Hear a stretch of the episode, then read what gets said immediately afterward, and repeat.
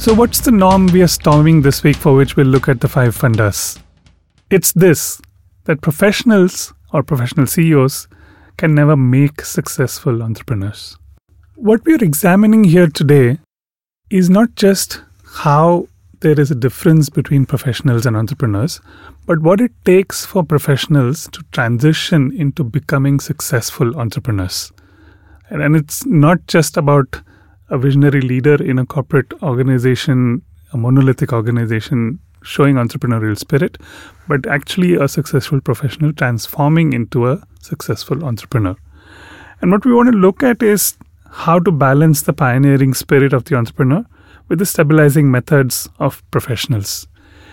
So we'll look at five ways in which this can happen. So, Anisha, over to you. The first STN funda for me is you will need endless curiosity. You can't give someone a curiosity shot or an injection.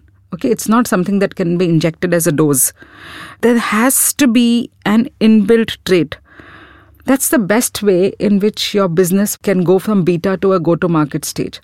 Because what you start off with and what you eventually end towards and the product that you take to the market could be very different mm. okay mm. unless and until you're curious unless and until you're observant unless and until you're actually open to listening and finding out new stuff you will never do justice to your idea. Mm. So, for me, the first one is the need for endless curiosity.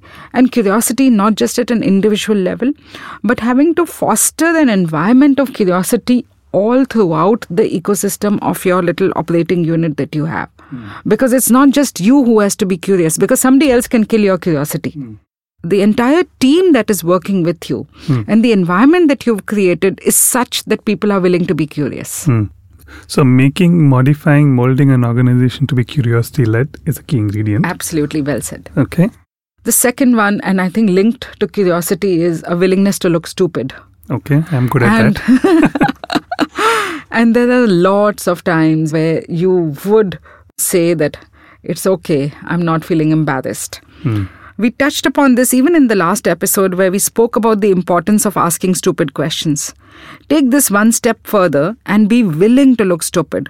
There's no embarrassment in trying new things and making mistakes while doing so. And when you make yourself comfortable with this, then you're actually building your ability to constantly try out new things. I think I'm going to be an entrepreneur. I'm good at this. you don't need just one trait. Okay, we'll figure out the rest. The next one is an interesting one. And I made that transition from being a professional to trying to be an entrepreneur mm, in, in many ways. A willingness to lose your identity. That's intriguing. Talk more about that. My identity was linked to my role, was linked to the organization that I was in, the level at which I was. Uh, that is what defined my professional identity. I've had to dissolve, junk, all of it and start from almost a zero base to try and create my new identity. And that at many times starts pinching you more than the effort and the hard work and the all the other things.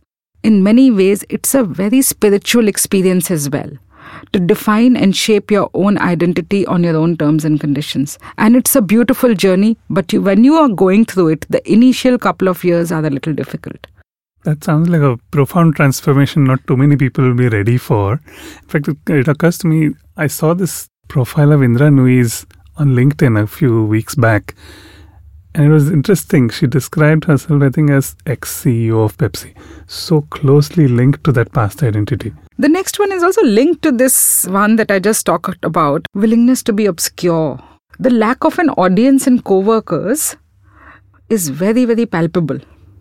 Hmm you get your energy from people around you. Hmm.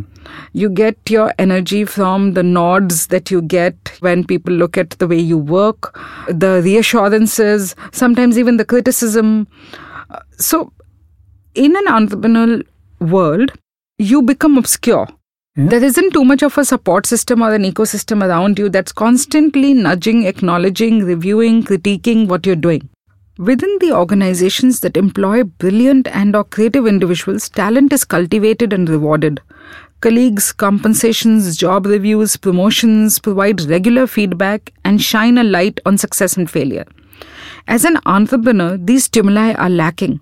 Most of the time, you have only your own conviction to rely on. Profound. Okay. That's four down. What's the last one? The last one is the grit and stamina. We've spoken about it earlier, even Ashi spoke about it. But the ability to persist when no one's watching for an extended duration, it requires some determination. Without anyone telling you what to do or compensating you for your progress, uh, how long will your conviction hold? The number of variables that have the potential to eliminate your resolve make the commitment required as an entrepreneur pretty s- impressive. Hmm. And this extends beyond your income and identity. Hmm.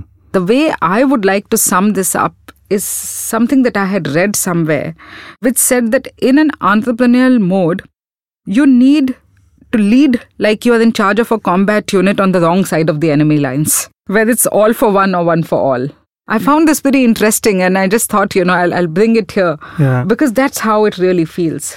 and it ties in beautifully with the point about grit and stamina and, and the point is we all chase excellence and we forget that excellence is a once in a while phenomenon it's not achievable on a daily basis without grit and stamina if you don't have the stamina to persist that's not going to happen Absolutely.